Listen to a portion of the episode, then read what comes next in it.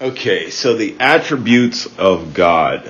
Uh, this is week two of the study, and last time that we met, we had an introduction to the attributes of God, and hopefully that gave you an overall view just of the the magnificence of the God that we serve. Uh, Romans 11:33 says this. It says, "Oh, the depth of the riches, both of the wisdom and knowledge of God. How unsearchable are his judgments and unfathomable his ways. Isaiah 40, 28 says this. It says, Do you not know? Have you not heard? The everlasting God, the Lord, the creator of the ends of the earth, does not become weary or tired. His understanding is inscrutable. So these verses remind us of the vastness and the richness of the triune God who is united as one. And we have the privilege through God's word to get to know him in part. Uh, and when we come face to face with him in eternity, then as first John 3 2 tells us, it says, we will be like him, or we will see him just as he is. So, and even in that day when we see him as he is, we are going to continue to be in the glory of God and to glorify him throughout eternity. We can't even imagine. The Bible will only take us so far. It gives us all that we need to know about God, but we can only imagine being with God forever, for eternity, apart from sin. But until then, what do we do? We continue throughout this life being cleansed from sin and being sanctified to be more like Christ on our way to that day of final glorification. Until then, we seek to know our God, our Savior, Jesus Christ, and the Holy Spirit as much and as best we can on this side of heaven. The only way that we can do that is through His Word. So join me in prayer as we call upon the Lord to open up the eyes of our heart so that we may see Him better and draw closer to Him through His Word. Father, we thank you for this time that we have together. Lord, we thank you for the privilege that it is to be able to get to know you more and to learn more about you through your word. We thank you for your precious word, which you have given to us. Lord, so that we can know you. All that we need to know about life, and about salvation is found in your word. So help us to treasure your word. And we ask that as we go through it tonight, God, talking about your existence, Lord, that you would open up the eyes of our heart, open up our minds, God, to hear what it is that you have to say to us through your word. And it's in Christ's name we pray. Amen. All right.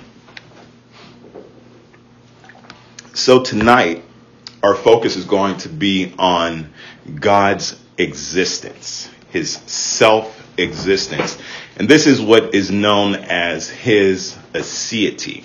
And that's A S E I T Y, aseity.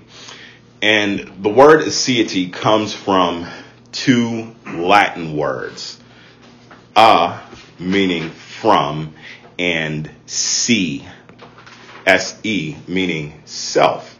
And this means from self to have being or existence within oneself. Uh, so practically, what does this mean? What does this mean to us on, on a plain level? It means that all that God needs is possessed within himself. He doesn't need anything to sustain his own existence. If nothing else existed, God would still be. if everything that we see in front of us right now and all that we have been made aware of that is out in this world in terms of existence, things that we know for sure to be, if all of that would go away, God would still be. The uh, Westminster Confession of Faith, section 2.2, it explains God's aseity in this way and his self sufficiency as this. It says, God hath all life, glory, goodness, blessedness in and of himself, and is alone in and unto himself all sufficient, not standing in need of any creatures which he hath made, nor deriving any glory from them but only manifesting his own glory in, by, unto, and upon them. He is the alone fountain of all being, of whom, through whom, and to whom are all things. And we'll read um, just in just a little bit the scripture that backs that up. Um, but for now, what we have to realize is this, is that there is never a time when God was not. So there wasn't a, a point when there was just complete nothingness and then continued on to nothing and nothing and then all of a sudden God. No, God has always been. There has never been a time when there was absolutely nothing at all. Because if that was the case, if there was a time when there was nothing at all, that means that nothing would ever be. So then you have to ask yourself then the question, when did God begin? And the simple, short answer to that question is that he has always been. He has no beginning and there is no end to God. And it is in him that all things depend. All things have come into existence through eternal God. He has always been and he will always be. Let's turn to Hebrews chapter 1 verses 10 through 12.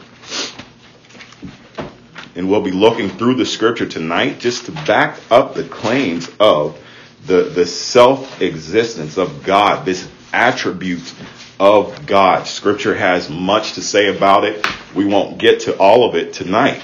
But as we go on through the study, you'll see that a lot of the attributes that we talk about will be mixed in with each other. But Let's read Hebrews chapter 1, verses 10 through 12. And it says this, starting in verse 10.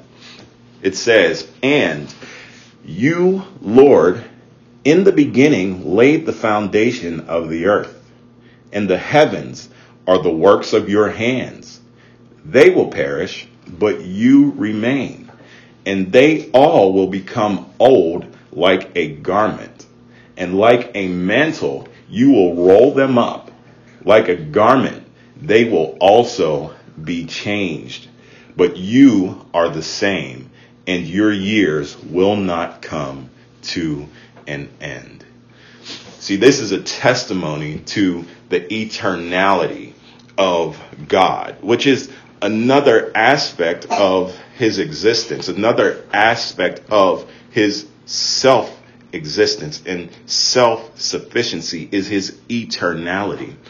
Genesis 1 1 says simply this it says, In the beginning, God created the heavens and the earth. In the beginning, God created. Right?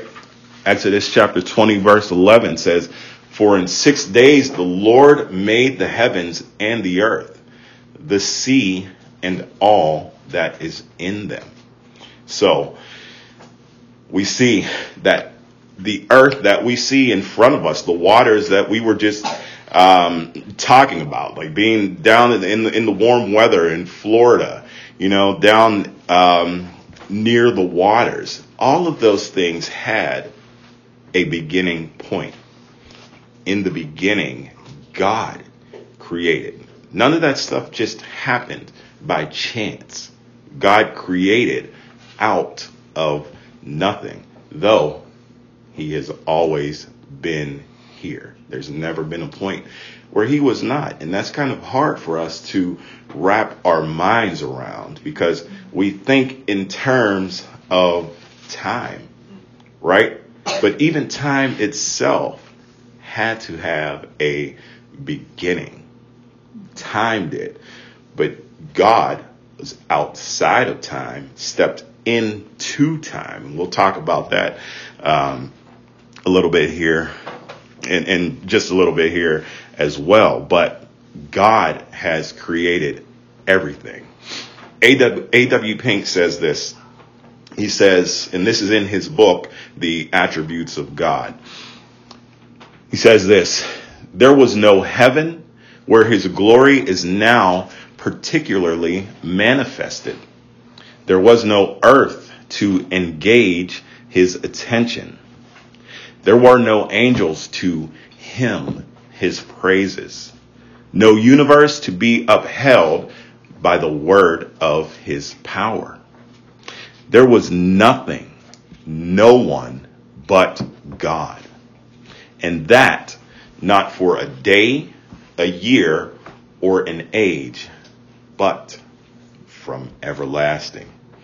During eternity past, God was alone, self contained, self sufficient, self satisfied, in need of nothing. This all speaks to the self existence and self sufficiency of God. So there has never been a time when there was nothing at all. And there always had to be something because you can't. There's just no way to create out of absolutely nothing.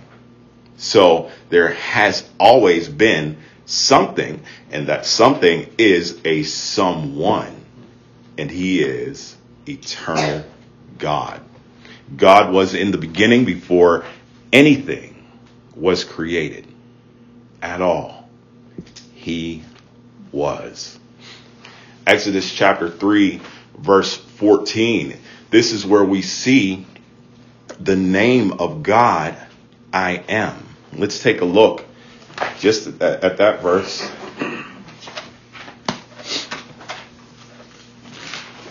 Exodus chapter 3, verse 14.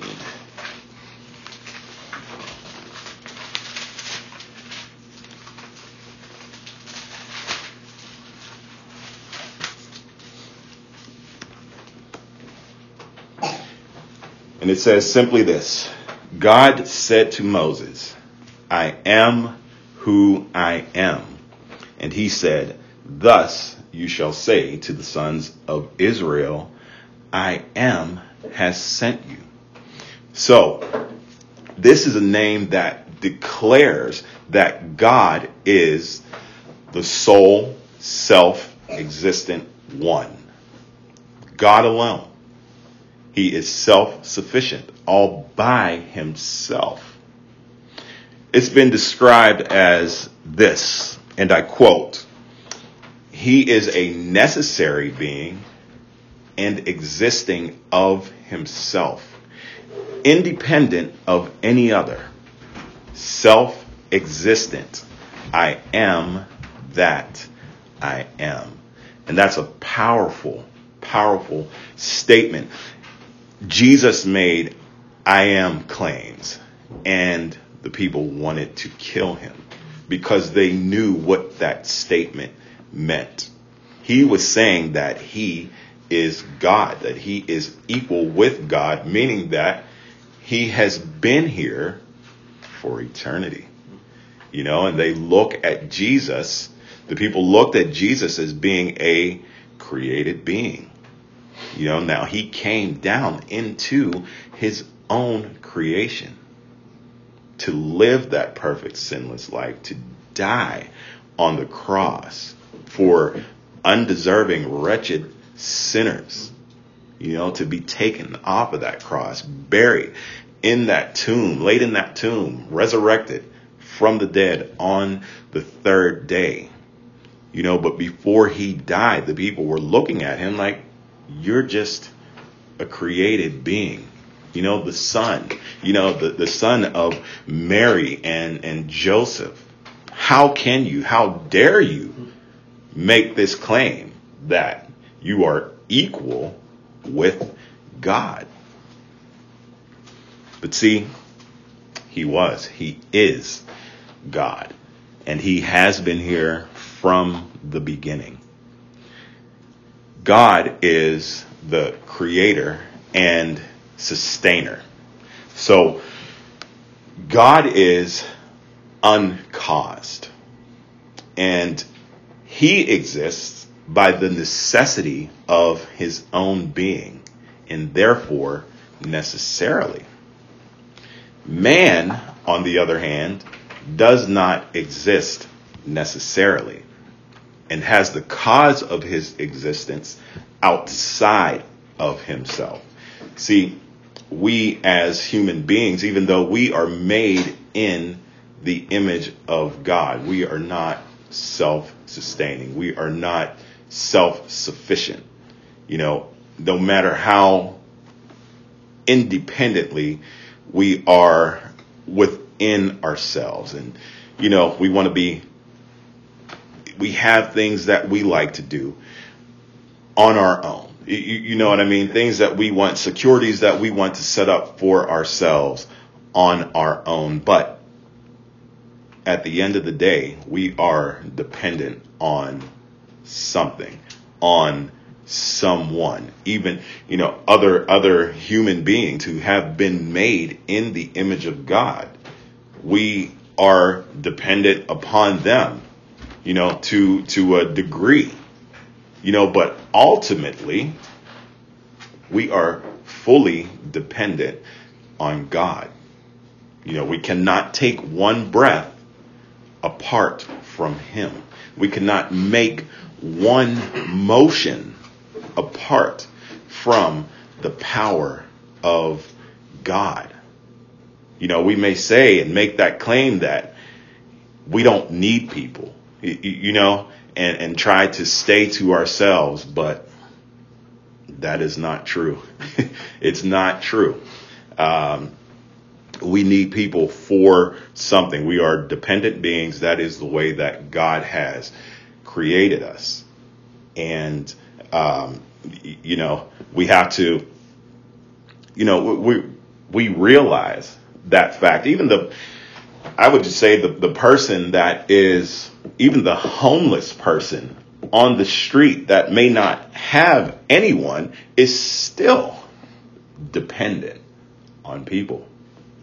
You know, ultimately though, it is God who gives us the strength, the life, the breath that we have within our bodies. He is the creator and sustainer. Now, the reason that you and I exist is because of God. So we can search far and wide and we will be forced to conclude that God is the ground of all things. Without him, all things fall apart. Yet he chooses to enter into relationship with other beings. And we should be thankful for that. He doesn't have to, but he chooses to. So eternal God of, of past, present, and future, like we talked about just a few minutes ago, he stepped into time.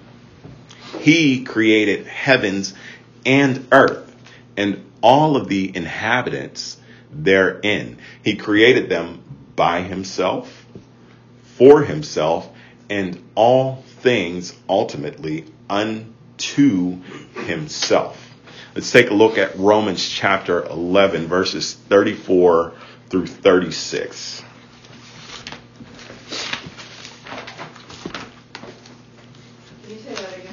Yes, Romans chapter 11, verses 34 through 36.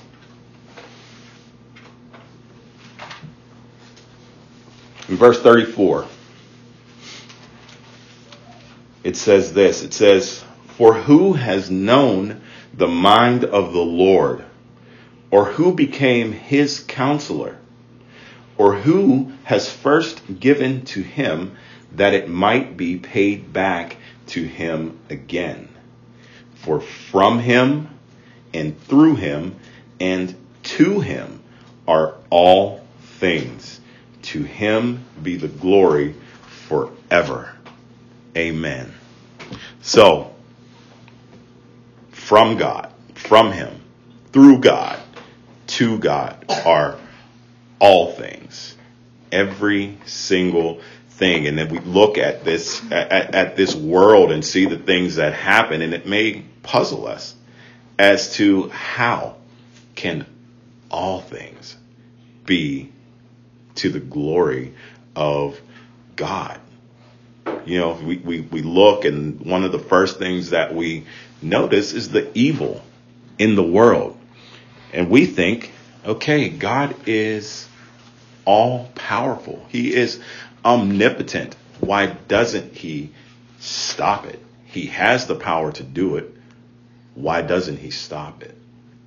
You know, but even those who um, walk in darkness and participate in evil deeds, God is going to effect his justice against them. And it's going to be to his glory. Even Satan himself, whom so many people fear and so many people think that he is who needs to be uh, feared in hell. But even the devil is God's devil. You know, he has no power outside of what God allows for him to have. And one day he is going to be destroyed. But see, in hell, it's God who must be feared. And God's wrath that must be feared. So the evil things that happen in this world should not um, should not cause us to fear if we know Christ. Should not cause us to fret if we know God, because He is going to get the glory out of it all. One day He is. So from Him, what that means is God is the source. Through him, that means that he is the means. To him, that means that it is all for God's glory. So again, Romans 11:36 for from him and through him and to him are all things. To him be the glory forever. Amen. Let's also take a look at uh, Isaiah chapter 40, uh, verses 12 through 18.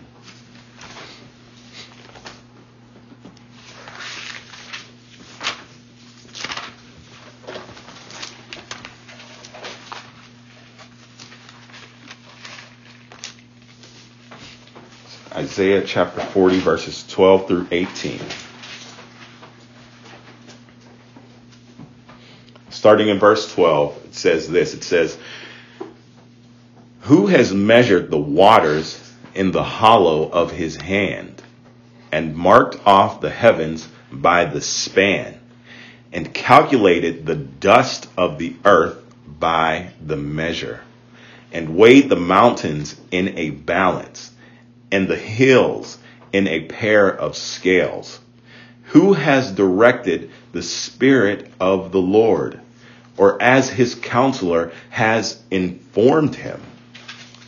With whom did he consult, and who gave him understanding, and who taught him in the path of justice and taught him knowledge and informed him of the way of understanding. Behold, the nations are like a drop from a bucket and are regarded as a speck of dust on the scales. Behold, he lifts up the islands like fine dust. Even Lebanon is not enough to burn, nor its beasts enough for a burnt offering. All the nations are as nothing before him. They are regarded by him as less than nothing and meaningless. To whom then will you liken God? Or what likeness will you compare with him? See, there is no way, there is no way to compare God to anyone else. All other false gods pale in comparison to Almighty God. There is nothing that can be compared to him. Only you can only compare God by God. And that's what we're doing is looking at his attributes that make the whole of God. Again, his attributes aren't, we can't separate them and, you know, from God, it's God on a whole. We're looking at who he is on a whole and again, just scratching the surface. But we see that looking at the vastness of who God is and the fact that he is self-sufficient, that he does not need anyone else or anything else to exist, that we see that none can even begin to take a stand against him. Yet there are those in their foolish pride who try. And we know that that is a futile act to try to stand against a holy God. See, in God is life. It is God who has life in himself. He is the one who possesses life and he is the giver of all life. He does not derive life from any source outside of himself. And that's where we get our life from, is from God. But as God the Father has life in himself, so does the Son have life in himself. John chapter 5, uh, verse 26, it says this. It says, For just as the Father has life in himself, even so he gave to the Son also to have life in himself. So that's John chapter 5, verse 26. John 14, 6 says this, and this is one of the I am statements that we talked about that Christ made. He says this, I am the way and the truth and the life. No one comes to the Father except through me. So we see that in God the Father, there is life. In the Son also, there is life. And lest we think that the Trinity is not in sync on this matter of life, we look to Romans chapter 8, verses 10 and 11.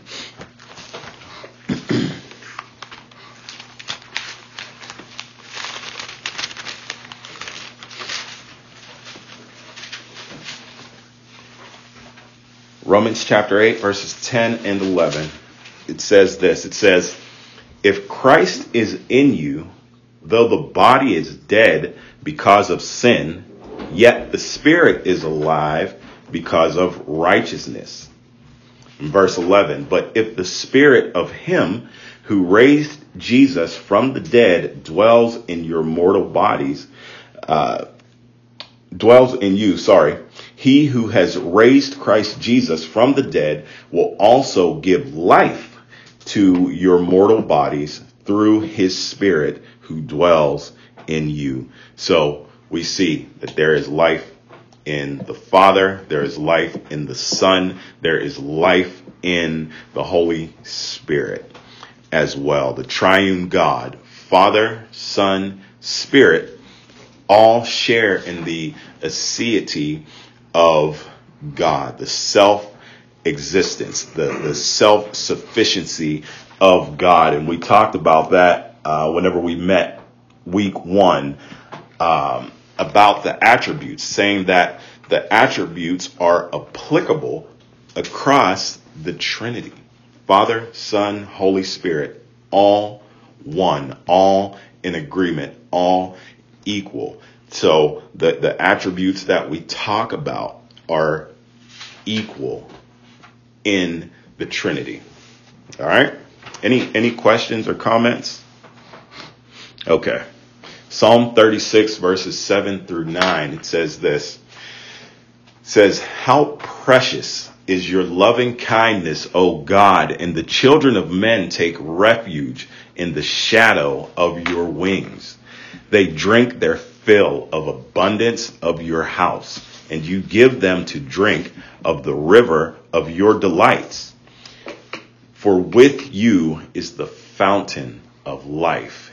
In your light we see light.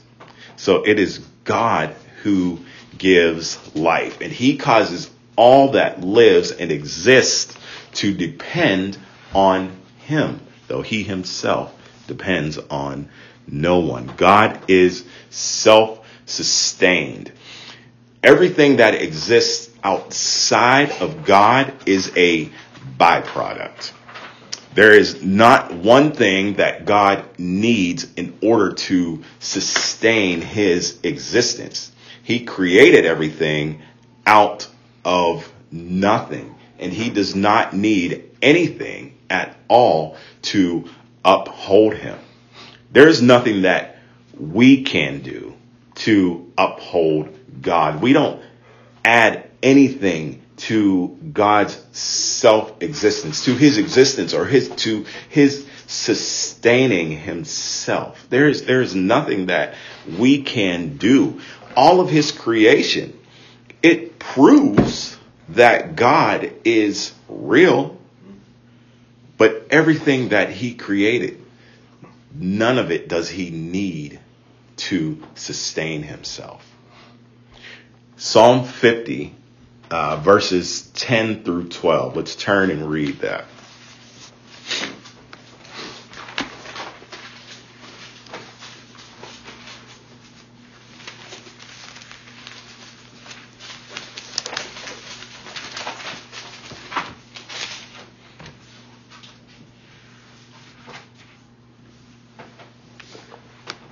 Okay, starting in verse 10 it says, For every beast of the forest is mine, the cattle on a thousand hills.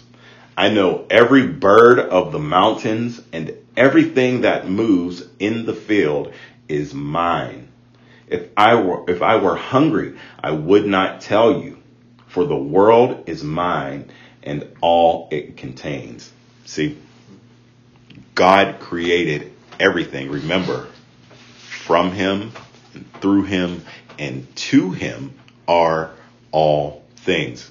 He, he created these things, but he does not need one thing that he has created in order to uphold himself.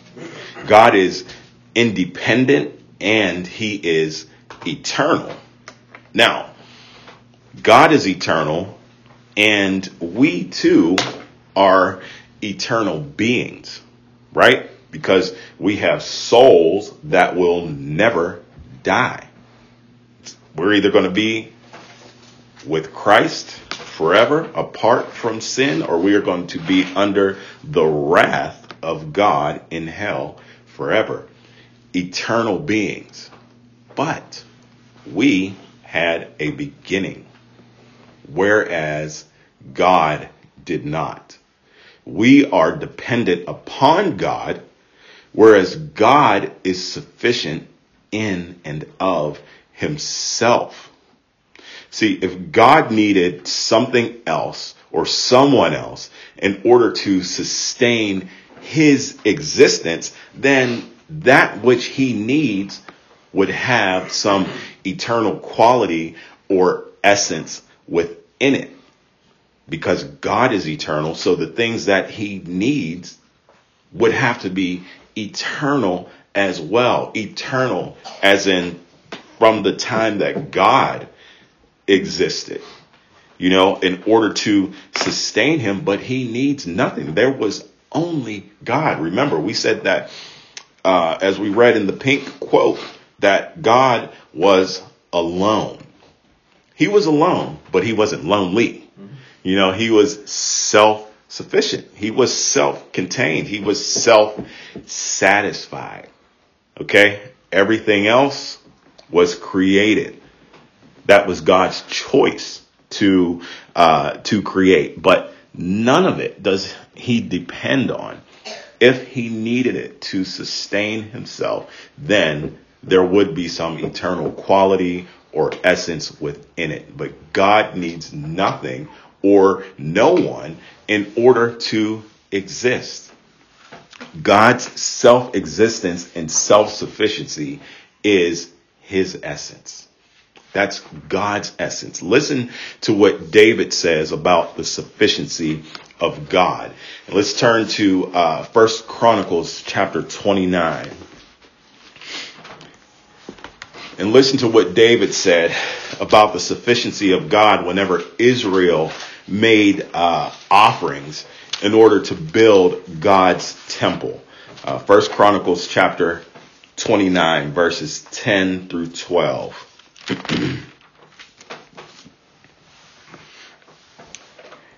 and starting in verse 10, it says, So David blessed the Lord in the sight of all the assembly. And David said, Blessed are you, O Lord God of Israel, our Father, forever and ever.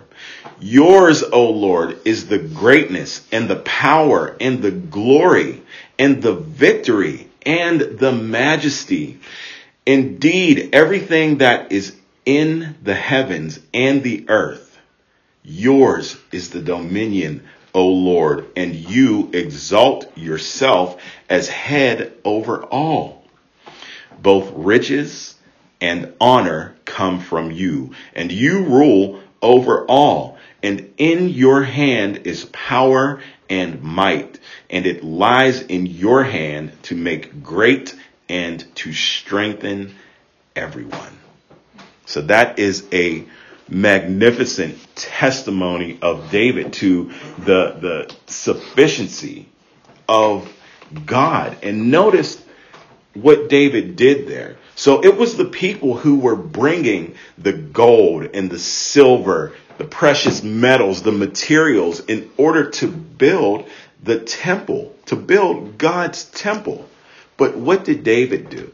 He did not glory in the people who brought it. He looked right past them and to God, who is the one that supplies all things.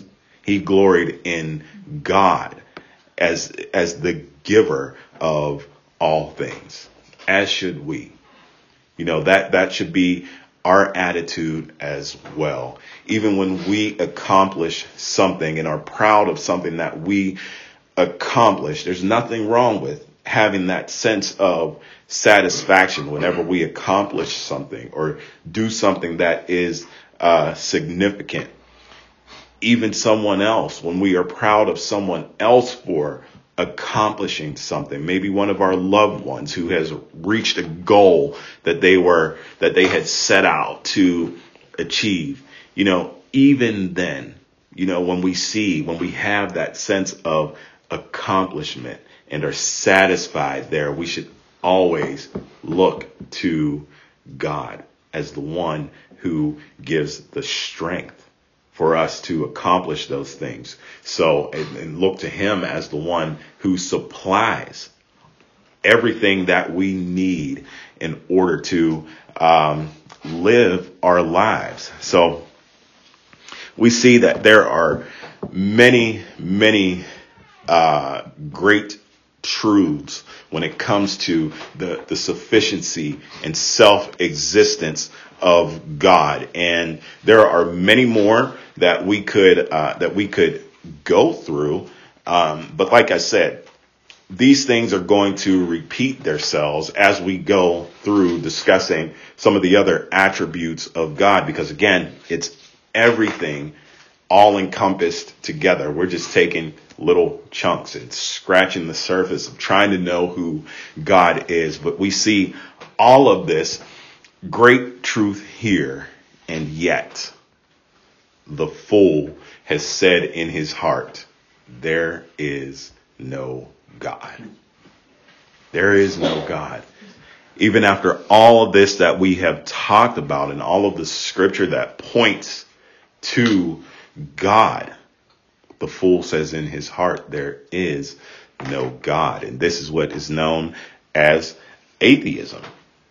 So we'll take a look at, uh, real quick, just that three types of uh, atheism. And uh, Stephen Stephen Charnock in his book, uh, well, in his uh, writings on the attributes of God, says that there are three types of atheism. Uh, absolute atheism, and that is the atheism which denies that there is a God at all. These are those who say there is no God. Then there is providential atheism. And providential atheism is that which confines God to heaven. And that is, we, we talked about that week one as well, what is known as deism. And deism says that God is impersonal. You know, he, he, uh, sits above the, the, you know, the circle of the heavens and, you know, he knows what's going on down here, but he is not involved at all with, uh, with our lives. So kind of like we, we talked about. So it's like a clock, you know, you wind up a clock or, or a watch and just let it go. you know, not so much with the digital things these days, but even we have to charge those up, right? Mm-hmm. But you, you wind it up and you let it go and then have nothing else to do with it. That's how some people see. That's what, that's what providential atheism is. So yeah, God exists, but he's not personal. He's not involved in everyday, the everyday affairs of life. And then there is uh, natural atheism. And natural atheism is this it's the atheism which denies the nature and perfections attributed to God in the scripture. So this would be the type of atheism which again says, yes, there is a God, but it denies him the fullness of character described in his word. So everything that we have read about God and talked about, you know, the, the, uh, natural atheist is going to say, no, all of those don't apply to God. But this is how his word describes him. This is what his word says about him and who he is. So all three levels of it are foolish. You know, number one, to say that there is no God at all is completely foolish. You know, but it is foolish to look and say that, yeah, maybe there is a God, but I don't think he's involved in our lives. Or, you know, uh, to say that, yeah, God is real, but what the Bible says about him can't be true. All of that can't be true.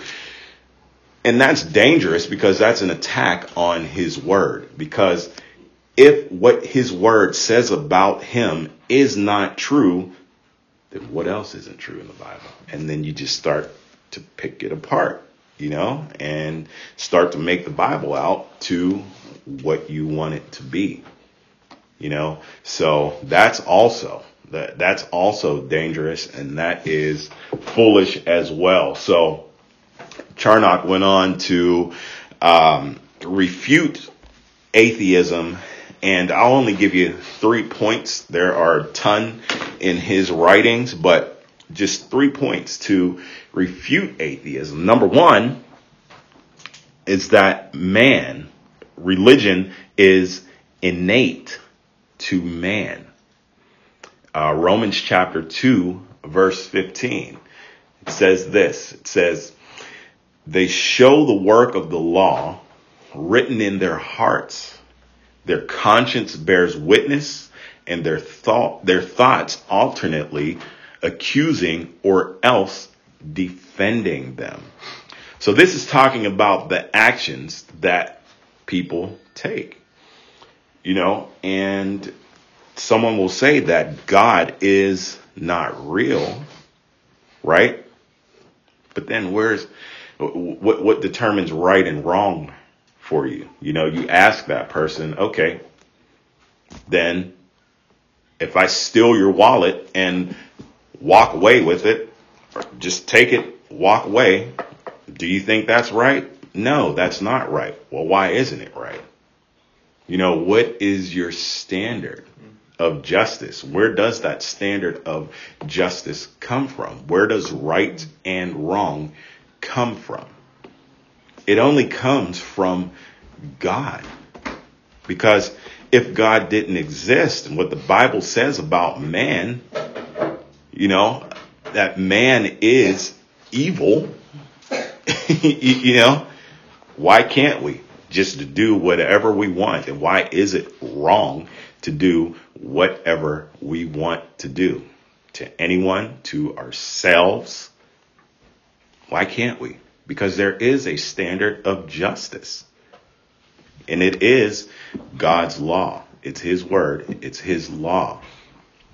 The work of the law is written in their hearts. Their conscience bears witness and their thoughts alternately accusing or else defending them. Romans chapter 2 verse 15. Number two, the universe is evidence for God's existence. Romans chapter 1, verses 19 and 20. It says this it says, Because that which is known about God is evident within them. For God made it evident to them. For since the creation of the world, his invisible attributes, his eternal power, and divine nature have clearly been seen being understood through what has been made so that they are without excuse. So again, same comment I made just a little bit ago. The universe gives testimony that God is real. It does. You know, there is no way that we can look and see all that has been created and think that it just burst into existence one day without a creator. God created it. It is from him, through him, and to him are all things. Uh, number three, every effect must have a cause. So there are only two possibilities here either matter is eternal or God is eternal. See, even time itself, like we talked about, time itself must have a beginning. Time is motion and all motion must have a beginning. Where did that come from? You know, how did time start? How did it come to be? Before it was just eternity. Eternity. We have eternity set in our hearts, but right now we can't fathom it because we are structured into 24 hour days, seven days a week. That's all we know. you know what I mean? But we have eternity in our hearts. We can think about it and think about it and think about it, but we're not going to know until we're there. Now, we have eternal life. Eternal life began the moment that we placed our faith in Christ. He gave us eternal life, but still we are finite. You know, we, we, we, um, we're limited in where our thoughts can take us. We can't understand uh, fully, but you know, one day we will see Christ and we will be like him, right? Now both man and time have a beginning. There is nothing that can create itself because nothing can act before it exists. The atheist is forced to, whether they like it or not, whether they will admit it or not, they have to resign to the fact that nothing can't create something. So again, if there was at some point in time, in eternity, nothing at all, completely nothing, then there wouldn't be anything today. We wouldn't even be having this conversation right now. It's impossible for there to be nothing at all. And remember, we said that nothing, that, that the something that is, is not a thing, but he, God, eternal God. So there must be a creator. God created all things out of nothing. He is the first cause of every subsequent effect. He did not create himself, but is eternally and independently existent. He necessarily self exists. So there must be one original uncaused cause. That is God.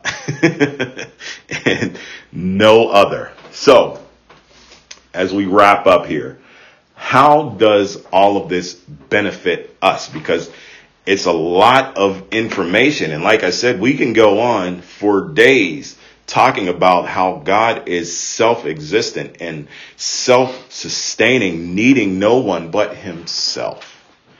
So how does all of this benefit us? Number one, the Lord is our sufficiency. As Acts chapter 17 verse 28 says, for in him we live and move and exist, or we have our being in God. Number two, we have a God that cares for us and a God that can handle all our problems. Whenever our circumstances get the best of us and we are discouraged, we can say as the psalmist did, my flesh and my heart fails, but God is the strength of my heart and my portion forever. No matter what it is that we face, whatever we go through, God is our portion forever. No matter how, how dire the circumstances, we can look to Christ. This Psalm, Psalm 73 says he is my portion forever. Um, the problems that we magnify and make so big look like this to God. They are so small. And we have that, that benefit, that privilege of casting all of our cares onto Him. Everything that worries us, we can give it all to God and He will sustain us. So the fact that he is self-sustaining should give us hope, knowing that we can lean on his everlasting arm.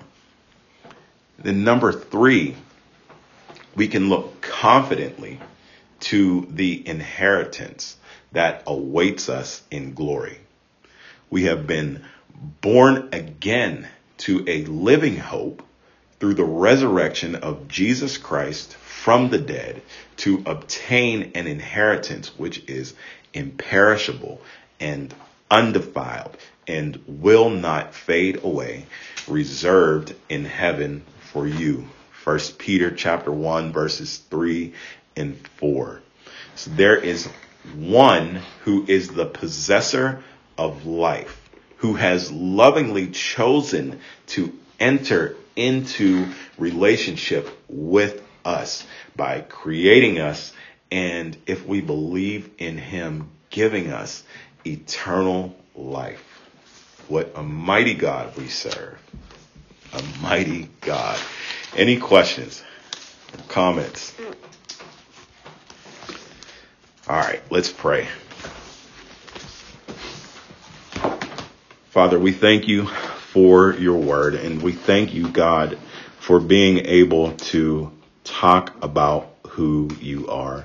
Lord, we know that we are limited in our minds and even in the experiences that we have uh, day to day, God, in knowing who you are. But we thank you because you are so gracious. You are so kind. You are so merciful toward us, God.